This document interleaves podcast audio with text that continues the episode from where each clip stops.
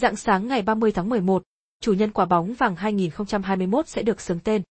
Lễ trao giải quả bóng vàng 2021 sẽ diễn ra lúc 2 giờ 30 ngày 30 tháng 11 tại dạp Theatre du Châtelet, Paris, Pháp.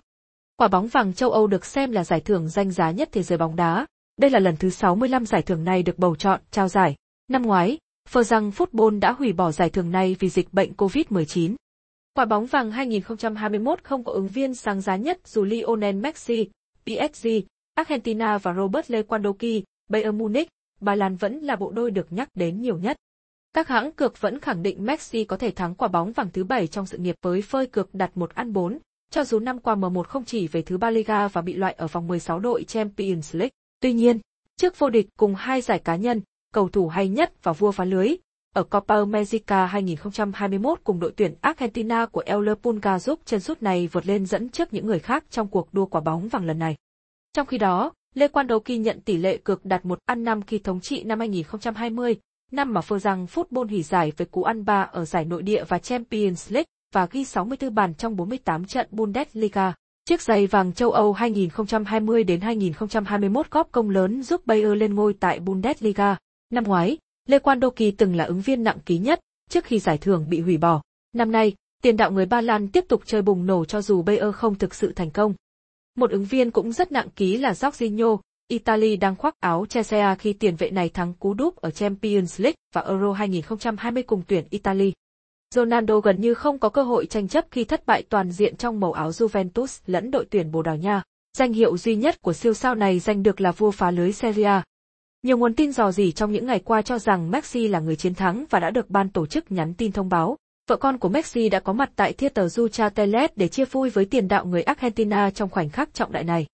Messi đang giữ kỷ lục 6 quả bóng vàng 2009, 2010, 2011, 2012, 2015 và 2019, nhiều hơn một so với Ronaldo, 2008, 2013, 2014, 2016 và 2017.